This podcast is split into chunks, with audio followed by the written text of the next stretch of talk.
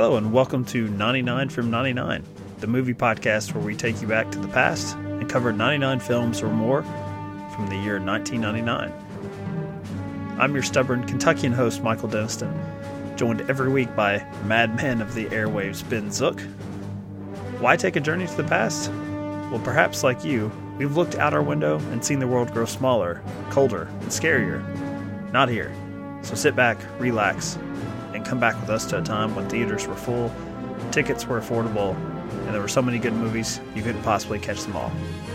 That's what this podcast is here to do. So we hope you take the entire trip with us 99 episodes on the films from 1999.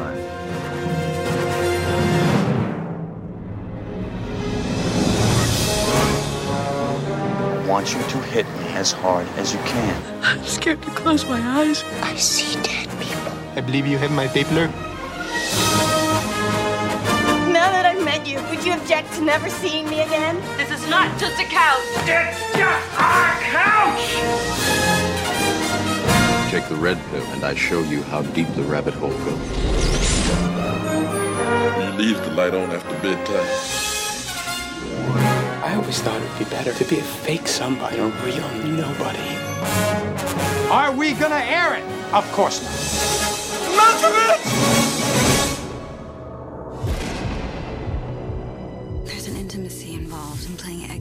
that is beyond description. In the not too distant future, Allegra Geller has created the ultimate escape. The possibilities are so great. This is amazing. A parallel universe called Existenz. Now I'm warning you. It's going to be a wild ride. But someone wants it stopped at all costs. You're worth a lot of money if you're dead. All right, you want to get uh, to Existenz? Are you excited? I'm very excited for Existenz with the X and the Z capitalized on the poster here. Um, so uh, yeah, I this is not one I was looking forward to rewatching, uh, and uh, nothing surprised me on this viewing. Uh, I, I I I hate it. Uh, I think it's one of Oh, wow. Cronenberg's worst films, and I I have a strong dislike for it. Um, I made the mistake of trying to watch one of his earlier uh, experimental movies called uh, Crimes of the Future, and yeah, that was really awful too. and I don't recommend going back and looking at those movies because they're really rough. And they have none of the they have none of the polish that you see um you know or like visual panache that you see in his later movies. And this is sort of like I don't know, a an uncomfortable marriage of those same like amateurish sensibilities uh but also you know uh, he's a little bit better of a better filmmaker at this point. I guess I kind of I, I kind of go back and forth on him as a filmmaker. Uh, every you know some movies I, I react really strongly to, and then there's movies like Existenz and uh, Spider and um, a couple others, uh, Scanners that I just don't really care for. Yeah, I guess uh, you could call me, I guess, much like our uh, Altman conversation that we had, that I'm a Cronenberg tourist in a way. Um, I've seen the the bigger hits. Um, I don't know if you would count Crash as a bigger hit, but it got a lot of press in the mid '90s. Was that the one that preceded Existenz? That sounds right. Uh, so yeah, he kind of made a lot of uh, sexy movies in the '90s for some reason. Uh, that was his big thing. if you don't call it that, yeah. Uh, well, I've, I've only seen part of Crash, and it had a lot of nudity, so I'm assuming it was kind of you know sex themed in some way. But yeah, he's got M Butterfly, Crash, Existenz. Um, you know, I, the only thing I really remember about Crash was the uh, one of the, the actresses who ended up playing the, the lead female role in uh, the game. Uh, she had a, a story she told that uh, a scene from Crash is what got her the job in the game, and it's pretty much just her fucking in a car. And Fincher was like, "All right, it's good enough. You can be in my Michael Douglas thriller." So, uh, other than that, I don't have much in the way of memories of that one. Uh, this film, I remember digging it as a teenager. I think to a point, um, in the sense that I I watched it once on video and uh, thought like, well, that was that was fun or that was cool, and then never really thought about it again. So, I I have to agree with you. I was not looking forward to revisiting this because I actually did about five years ago, and kind of wished, like with some of the movies we're going to cover on this podcast, I just left that uh, in my youth because uh, maybe with the video game plot uh, coming out really what in the same month as the Matrix. Um, I was just in the mood for that shit when I was a teenager, but uh, now I f- find it mildly annoying slash amusing. Um, it's a rather pretentious film, you know, opening up on this, you know, I don't know, the community art center or whatever uh, down the block from where Cronenberg lives, and telling telling the audience Right. this is the future, uh, you know, and and having this big shootout at the end, you know, that's supposed to be that I guess is like some sort of cabin development, uh, probably you know down the street from his community art center, uh, and then like you know selling the audience that oh yeah this is a futuristic uh, battle. um, I mean, it's not even a uh, you know, it's not even a game. I imagine the uh, the target audience would Mhm. even want to play. it's, it doesn't you know, it doesn't look like something uh, that would be uh, you know heavily marketed to the kids. I guess. Uh, I mean, there are definitely some touches that I like. Um, the weird, I guess, you know, body like bone gun that they build at various points. Um, I dig that. I, I really don't like uh, our two leads here Mhm. though, and I, I wondered what you thought about that because, I mean, obviously the roles they're playing, there's got to be a, you know, they're, they're especially with Jennifer Jason Lee, he's playing someone somewhat aloof and jaded, and then Jude Law, at least initially, is attempting to play kind of you know wide eyed and just fascinated by this uh, this hip new video game artist. But I, I don't find either one of them very watchable together, especially when they go out on the run. Um, I you know these are just not two characters that have any discernible chemistry to me. Uh, and yeah, it was this time around. It was definitely a slog, and I knew it was going to be a slog because I'd already revisited this once as an adult, I guess. And uh, yeah, this is one that uh, I guess we both took one for the team. I kind of wish that you really dug this. Well, I- it'd make for a more interesting conversation and everything, but you know, yeah, I'm not gonna like misrepresent how I feel because it really it might be the it might be the worst film we've seen on this uh, revisit so far for me. Uh, Not yeah, for me. Never been kissed. My God, I hated that experience. but but but going back to the leads, Jude Law does great work. Uh, this is a big breakout year for him. Uh, he doesn't do great work in this movie, but I mean he's done he did, does great work in 1999. Uh, so this is like he's getting Jude Law at the peak, you know, of his lawiness, and he and Cronenberg doesn't do anything with him. Uh, same thing with Jennifer Jason Lee. Uh, she she's very good in in Dolores Claiborne. Um, just four years before this, uh, like I, that's always been my favorite role of hers. But you know, like I never bought that she was this incredibly uh, interesting person that people would be so obsessed about uh, in terms that yeah, the, in terms of the being the creator of this game and everything. Um, I hate how many scenes we get in this movie where where Jude Law asks a question and someone gives him this extremely labored and lengthy uh, explanation describing and telling him everything, uh, you know, in terms of the world uh, here. And you, you are new to Trout Farm. Yes, I'm. I'm very new. Did you say trout farm? Yeah, trout farm. Trout farm, you know, raising baby trout from eggs and releasing them in reefers. Entire place used to be trout farm. From outside, you would never guess it's now factory for making game pots. Seems like most everything used to be something else, yes? You might be new, but you seem to know what you're doing. It surprises me more than it surprises you. and that's good. Like it's good that there's an audience character, but when you're like 90 minutes into the movie and that's still going on, it's like it, it gets ridiculous. And then you start having these scenes where people are shooting up stuff and, and screaming "death to realism," and it, and it's like like what like we're trapped in some sort of Brechtian. Um, Anton Chekhov kind of thing, and, and it's bizarre. I did like uh, Willem Dafoe quite a bit. I like that. Um, I guess that level, if you want to uh, keep with the video game sort of terminology, that uh, that little NPC we come across, uh, who is this, you know, mechanic slash um, attacker that uh, that's harboring uh, ill will towards them. Uh, but you know, that I think that's the first experience, the first brush uh, with like I guess the the you know the the supposed game world. Uh, but then it becomes a series of more of that, uh, and it's not Willem Dafoe playing you know crazy video game character.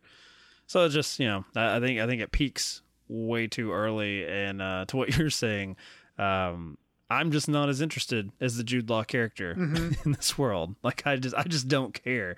So he begins to grate on my nerves that he cares so much. Uh, I just sort of toss my hands up. I mean, it, this all of this is handled much better in that one scene in the Matrix with the the the stake. Yeah. It's not real. That's uh, I, I'm missing. Uh, you know, Joe Pantoliano uh, or Joey Pants. I can't remember if that's what is. His I don't name? remember his name in the movie. Joe Pantoliano, the actor. Yeah. Yes, that's the I thought you were Uh, searching for the name of the character. No, no, the the character. I, I don't. I'm not that big of a nerd to to know uh, what is his you know Matrix name was, but uh, you know that that scene sums up, uh, I guess, my cynicism with watching Existenz, and that I'm just like, I don't care. You know, if the if the steak tastes good, then just accept it and move on. Like this is this is all just a bunch of nonsense, and it's it's not worth the effort. It's you know, I, I was thinking about it uh, as I was sort of halfway watching it, uh, the slog again, and I was gonna uh, throw out a question to you. Uh, do you think Cronenberg's heart was totally in this one? I, definitely. Or did this just feel like I just think there isn't much of a correlation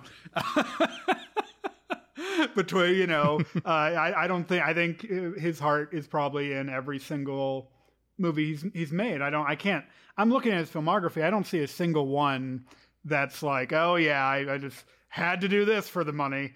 Um, I mean, the biggest commercial hit is probably The Fly, and that's my favorite. But that's very, that's a very Cronenberg esque uh, movie.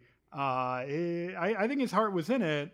He's just he's kind of an off person, and I think people like that. See, I thought I was going to be more insulting, but now you're kind of Well, going over the top. I mean, here. I'm sure he's a really nice guy and everything, but I think extremely introverted per- people who obsess about you know the gross qualities uh, of life and all that.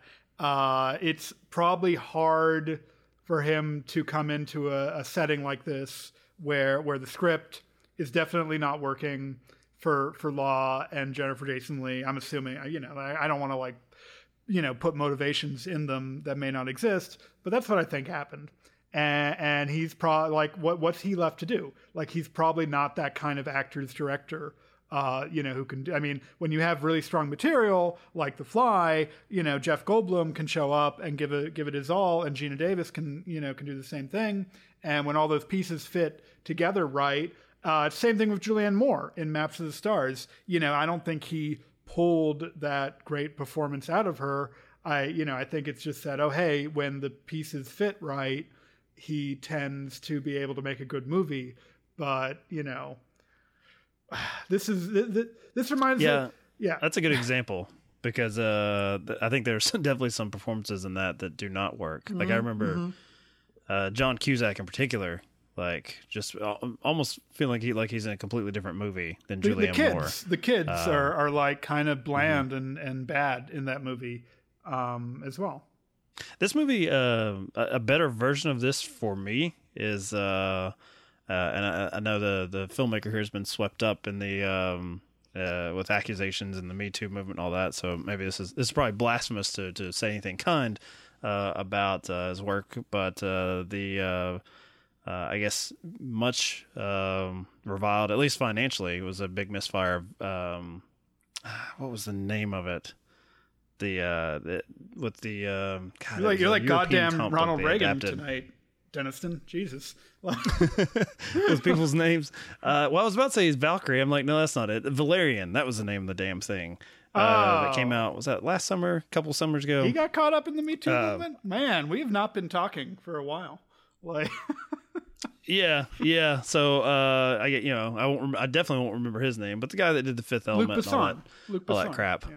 Yep, yep, yep, yep. Uh, I I had similar issues with that film as far as the two leads, uh, just not really having much in the way of chemistry, and they're this weird sort of distance. But with that one, I felt like it worked because they're portraying like you know twenty year olds, and I'm like, oh, okay, so there's this is like a generational thing to where they you know they're they're just they've seen so much cool shit in this like sci-fi universe that's been built up uh, in this film that nothing impresses them anymore, and uh, I I don't know.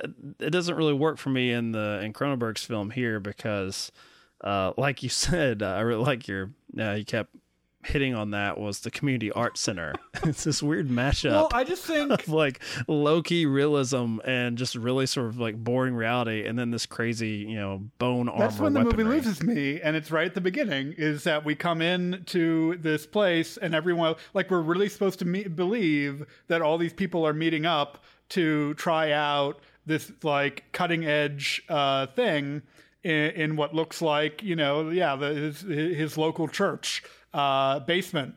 Come on, you don't you don't think Steve Jobs was at like you know the the Lions Club and, and, or and then, you know, and the ski lodge? Jude Law, worst security guard ever. Like, like the guy just runs up with with the gun and points it at Jennifer Jason Lee. You can see Law in the shot, just standing there doing nothing, and it's like you know, you're, this is like your job. You're supposed to stop people from doing that. Like the, it, it's a very pretentious movie that's very full of itself from the get go. Like it doesn't really, the script itself doesn't work hard enough to try and bring you in. And yet, and yet, you know, every 60 seconds, we get this long, labored explanation uh, delivered to Law about what this is, how this works, what what that's about, blah blah blah blah blah blah blah, on and on and on. People, you know, five percent of every scene is people talking, just speaking exposition to each other, uh, and that never works. Which I mean, to be fair, that's uh, that is an awful lot of video games that play like that. if you're just going to, you know, have the cut scenes, you're just gonna have the the game. I'm not even taking you by the hand, but like throwing you uh, towards the the next uh, stage or the next thing it wants you to do. Um, I don't know. I, I don't. I don't think they had to go that far. I mean, they have. You know, it's damn. Basically, they're they're plugging in, you know, slimy phallic objects into their Yeah, assholes, and basically. And you can just leave it at that. That's you know, I there's I really no never wanna talking see, your way out of that. I never the want to visuals see enough. someone poke uh, Jude Law like basically in, in the right above his butthole ever again. Like uh, enough. I had enough. There's there's there's another film, you know, towards the end of this this project, the end of the year, that uh, handles that the possibility Oh, of that in a far more interesting way. Uh, I know you're a fan. We've already discussed it before. Uh, I wanted to bring up one bit of trivia that you're probably already aware of, but for our listeners, uh, you know, I guess if they're fans of this film, uh, they're going to say right on. But I would say most people probably lament for Jennifer Jason Lee's sake that uh, she was not able to complete her performance, her part uh, in Eyes Wide Shut. In fact, Stanley Kubrick completely reshot her entire her sequence with her character uh, because she had already moved on. She'd already committed to uh, to Existenz. So we all we all have to make um, choices in this life, Deniston. yeah, Cronenberg's uh, Buttport movie over Stanley Kubrick's final film. All right. Yeah, well, we gotta make choices. Sunday morning,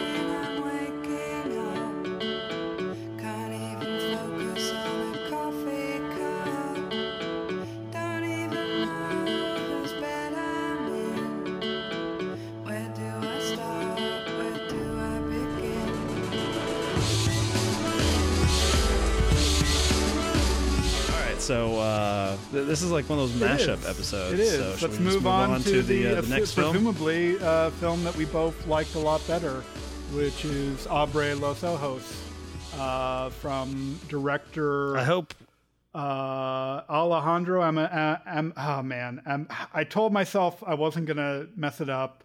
Alejandro Amenabar. see what I do there um, is I just take ownership of the fact I am going to mess it up, or I just cut in with like a clip. Uh, and you know, you've got the opening of Vanilla Sky where Penelope Cruz just announces the title. So if I was going to have to introduce it, that's what I was going to suggest to you. It was like, please just take my part out and put in her. Um, liking this a lot more than the Existenz.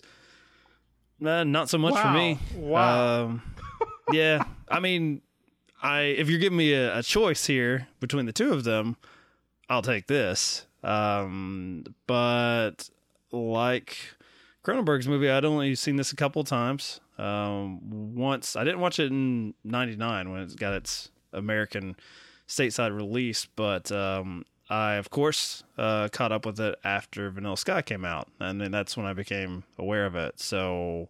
Uh, I never saw it as an original piece. I just saw it as a curiosity then, uh, after having seen Cameron Crowe's remake.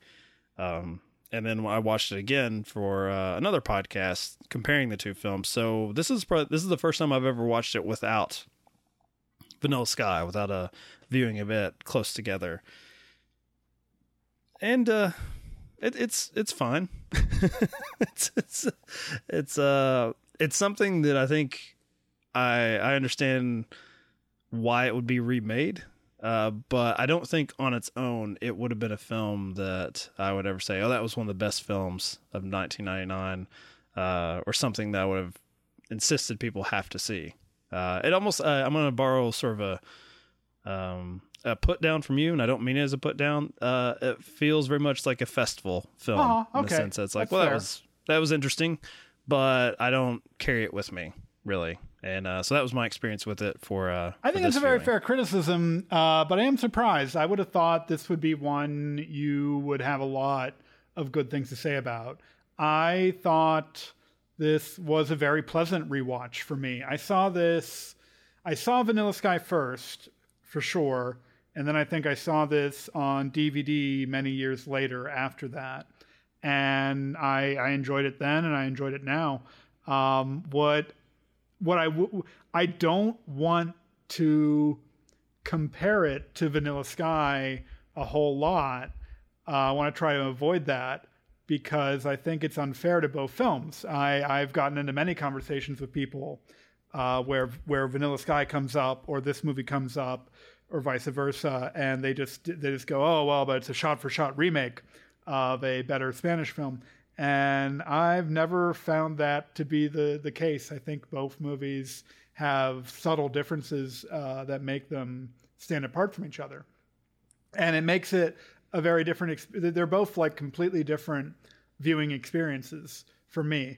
Uh, the only thing I will say is that, you know, no one's putting the imposition on you to to pick one and this isn't aimed at you this is aimed at people who are you know always praising Abre Los Ojos and downgrading Vanilla Sky in the same sentence. No one's placing the imposition to like one movie or the other. You know you there you, can it is perfectly all right to enjoy both.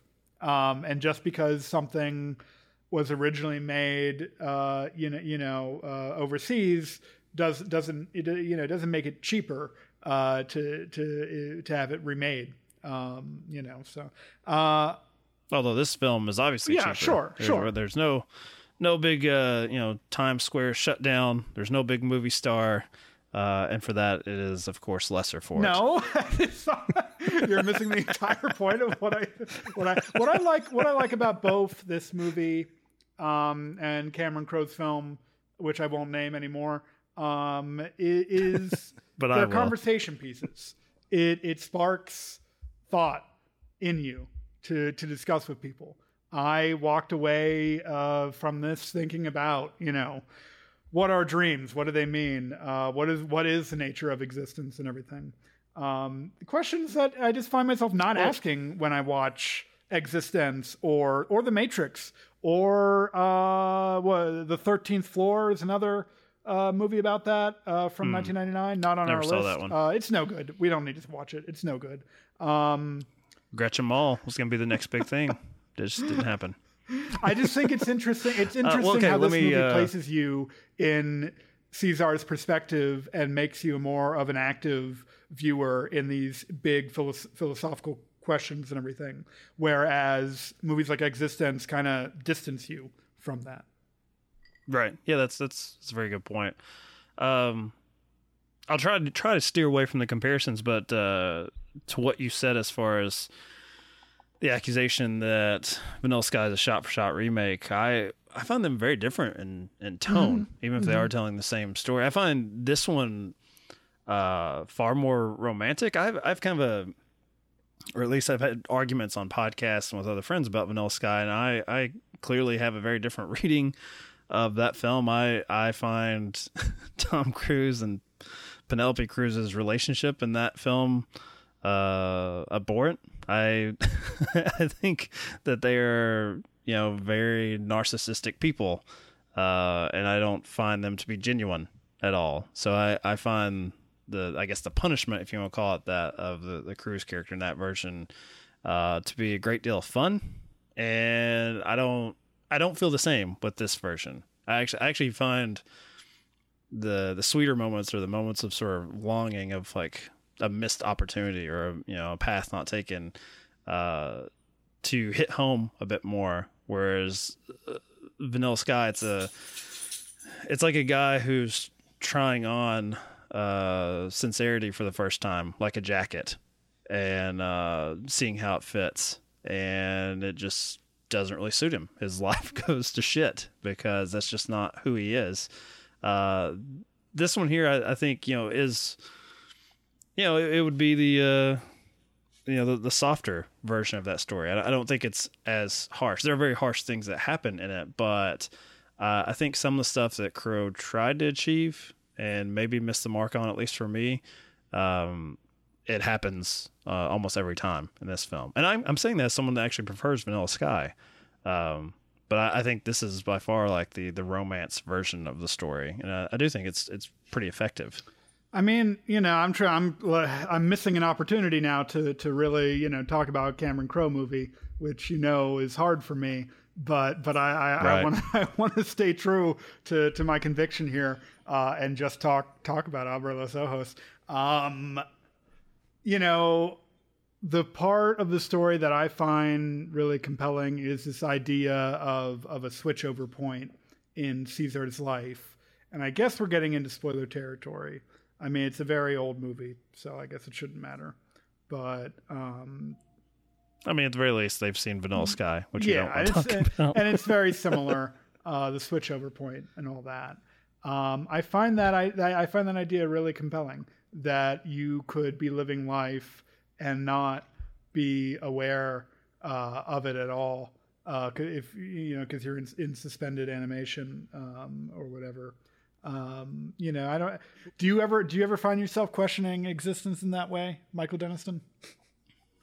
no, no, I, I, uh, and I blame the Matrix for that, uh, just because I, I find that to be far too dorky to entertain uh, that notion. I okay, I'll say this: as far as I'll go, I, a film I do bring up a lot, uh, which unfortunately uh, we just missed, is the Truman Show, and uh, I'm constantly bringing that up, like when when there is a minor nuisance uh, as far as you know traffic light or some prick just randomly like sort of like storming past me to like beat me to the restaurant for no discernible reason. I always think that the you know the set or an actor was not in place for whatever scene I'm about to enter into. That's been presented just for me. That I'm the center of the attention. So uh, I guess in that way, uh, I, I like that better. I like the idea of all these forces working against me more so than uh, possibly just being you know floating in a chamber uh, for uh, a horrible service that I've paid. Um, this you know this romantic vision that's going to turn against me. So uh, maybe a little bit. I guess the Truman Show would kind of work here. And you know, so you said earlier that it's like a festival movie, and I think that's fair. Um, I it, it it feels that way. It feels like it was made for that audience, and it feels sort of like a, a director kind of announcing himself in the same way that Christopher Nolan uh, was doing with Following. And I think this is more successful than that. I think this Yes. holds up Yes. a lot better over time. Um, and I like Alejandro uh, Amenabar. Um, I like the some of the films he did after this, both uh, The Others and The Sea Inside. Um, he had a great fall with this terrible Ethan Hawke movie called Regression. Um, Mm. Oh, is that with the Emma Watson? no, I don't. Well, maybe. Here, hold on. Let's click on it. Yes, it is with Emma Watson. I've. Uh, I remember that getting some pretty it was- terrible it- reviews. It was, but I yeah, didn't it was see fair. myself. There were fair, terrible reviews. Um, and yeah, I wonder. I wonder what the deal is. Why a director like him, who who who did win an Oscar in 2004, um, why you know he can't have um, a better career. Uh, you know, is it is it is it because his movies are are you know such varied uh, genres and subject matter? Yeah, I'm sure if he wanted to do, uh, you know, another version of like the others, Mhm. uh, he could have had he would have a string uh, of stuff. So you know, he just missed the uh, the the Blumhouse reign to just kind of pump those out. Um, but yeah, I actually didn't know. I, I just I, I guess stupidly sort of assumed that he was just continuing to to make films, but just pull him up on Wiki. I see that there's a uh, there was like a seven year gap in between um, his prior film to that the, the horrible Ethan Hawke one, which now of course I'll have to check You out don't. and see. Is there a reason you think that this one, like you, you mentioned, liking some of his other films? Is there uh, a reason this you don't revisit this well, one Well, because more? of the subtitles. Uh, you know. there we go. I thought I was gonna play the I was gonna play the heel, the dumb American with a big budget and Tom Cruise and the damn subtitles. And, and I All will. Okay, so going back to the movie that I will not name uh, anymore, it's a more enjoyable cinematic experience. You know, you know what I mean. And it's like so, like you're like story wise, you're much more apt, and it's much more easy to to check out something like that and revisit it than it is to really. This is a movie you kind of have to work for. Um, Abre los Ojos. I think it's uh, less specific than Abre los Ojos. Mhm. Like, you know, of course, Crowe wanting to tackle like just pop culture in general. Uh, you know, they're little touchstones, even if you didn't like a particular song or band that's that's mentioned or film. Um, the, I can more easily put myself in that that sort of headspace of the of the, the protagonist there, um, which is why I do think Los Ojos is far more romantic because I, I think it feels like a much more personal piece, which it should. I mean, Crowe is doing you know a cover of a song he really liked and doing it his way. Um, so yeah, I mean. I I hate to really play that up if there are people checking out this podcast that love this film, but I think if I start thinking about the story, I would probably uh, just check out the the Tom Cruise starring version. Um, but th- this is, I mean, it's a good film. This is uh, let's uh we'll drop Vanilla Sky, or I will finally. Uh, and let's just uh, approach it uh, in the way that you start to. Let's just tackle this uh, versus like Existenz, Mhm. as far as you know. At least if you were going to the theaters in uh, April of 1999, you would have had these two possibly playing side by side if you had a really nice theater. Um, so let's just look at it in in that regard, uh, as far as why this is so much more effective than Existenz. It's more creative, you know. Um, they're both dealing with low budgets, uh, and that seems to be the thing that that is linking them. is is that you know Cronenberg? uh, you know, I, I guess we're going to say this for the third time tonight. He just you know decides, well, we'll just the future is the community arts center down the street from me, uh, the the basement in there. That's the future. So quaint. and and here So here nice. you know they don't have that budget either, but look at what they're able to create. Um, you know this this fever dream thing uh, at the beginning uh, with, with him running down the streets that are empty. Uh, you, you know, yeah, it's it doesn't have the, it's not what was done later in the other version, but uh, but but it's effective. Like you definitely, you, he- he's very good at creating that sense of being stuck in a very realistic dream, and that's that's a tough thing to do. Uh, more m- filmmakers would normally go down the route of the Matrix to make it very expressive and you know with lots of production value and everything, and make it very flashy in order to convince you of you know a, a of of a fake existence. Um, they do the opposite here, A- and uh, it- uh, yeah, very it's very effective for me. I don't think it's strange with the Cronenberg's film. There's no like, I mean, there's no longing to to be in that fake No. world or to stay in it, uh, which is weird. That seems like uh, a film that came out uh, earlier this year that we discussed in another podcast, Mhm. Ready Player One. Uh, I mean, I hate to say it, like, but it just you know it just handles it far more effectively, just because it is approaching it as people really do with those virtual worlds, which is they can't get a fucking enough out of it. Like they cannot wait to come home and sort of rule over their little fiefdom in that virtual world with virtual currency. Um, and Abre Los Ojos is it, it does treat it to where if you could if you could just drift into that that state where that doesn't have any permanency, where it's you know your decisions uh, don't necessarily have uh, you know there's there's the, the punishment here that the character's having is just all inflicted on himself. That's you know it, it's just one long guilt trip, and I, feel like Existenz for all the threats you have and the scenes of weird shootouts and you know the, the usual body damage that Cronenberg's doing, uh, none of it feels like the characters are actually doing anything. That's why I go back to it's like the most boring video game you can imagine. Um, I don't know Abre Los Ojos. Maybe actually that, and this probably is.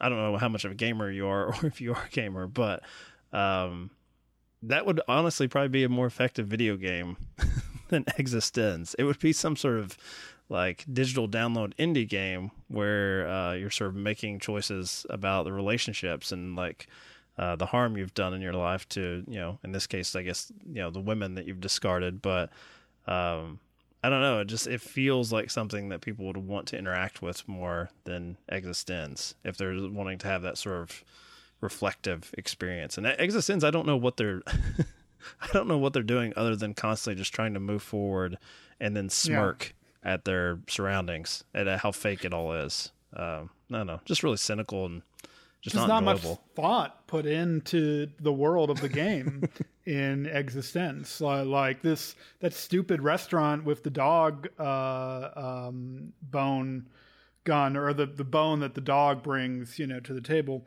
Um, you know, that's like what? That's like their most uh, creative thing in there, and it's disgusting. Like I find it just absolutely disgusting. like literally, Cronenberg is just sitting there thinking, okay, what is the most disgusting and off-putting thing we can do here? Um, you, you know, like like such a weird way to like he, he gets away with that sometimes when it when it fits with the story and the material, like like in The Fly. Um, but you know, other times, like, and even some of his like '70s movies, I, I'm not a fan of because of it. I'm not a fan of The Brood or or Scanners because they kind of feel the same way. They feel like oh, we're just being gross for the sake of being gross. Um, you know, to because we don't know, we, we can't think of another way to provoke an emotional reaction from you. Do you imagine what Cronenberg would have done with the if he was doing a remake of Abre Los Ojos? What would the the face of Tom Cruise look like? And what it would well, it would never go away for starters. Like it would be like five minutes into the movie, he would have a deformed face. Uh, he would have an eye that's like yellow and that's like bulging, and you know it's like hanging off his like scalp or whatever.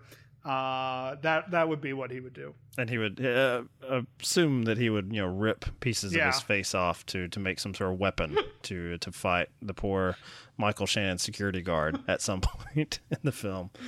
Michael Uh, Shannon, who is not yeah, in a movie I- we are discussing uh, this week. but That right, exactly. Um, yeah, another film, another time. Uh, I, I think that's all I've got. me too. Um, I uh, I'm kind of glad this is over. What was the podcast Like- or, or just this one episode? I well, I mean, you know, this is uh this is heavy material, and so I was also kind of like groaned when I saw the you know the two of them, which I, I think it's it's probably given the subject matter, it's fair to compare the two and uh, have them in the same conversation. But uh, yeah, I'm just uh, I'm on a bad streak here. You know, never been kissed should have been a layup for me, uh, and it was horrifying, much more so than Cronenberg's work. Um, so what, what do we got next, Ben, on the podcast? Hopefully something Uh, well, light we and have pleasant. a a comedy starring an '80s uh, star, an '80s uh, teen star, whatever, and uh, Okay. and it uh, deals with a very intense uh, antagonist to this '80s star that uh, you know drives them crazy. So, can you guess what movie it is? I believe you were uh, you were talking about Alexander Payne's yes, election. but and uh, every spoiler alert i don't find the uh, the the the villain here the, the little teenage monster to be too monstrous. I think she's quite likable. Well, very we'll charming have to save it for next So, week. But everything I was saying could also have been applied to uh, the the movie after that, uh, Pushing Tin. So. No okay. All right. We'll, we'll see so uh, yeah join us uh, for for that and uh, yeah well eventually we will have uh, sean connery and catherine zeta jones in a nice little thriller that's what i'm looking forward to i think we'll have what 10 good minutes on entrapment you know, I don't, I barely remember Entrapment, so that'll be one of the most interesting rewatches. All right, at least it'll be Uh, fresh. Somewhat, yeah. okay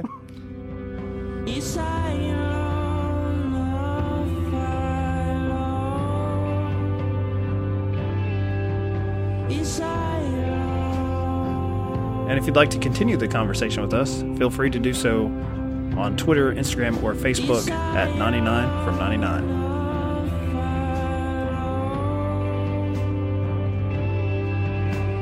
I don't know what else to do. I know what to do. I know exactly what to do. Death to realism!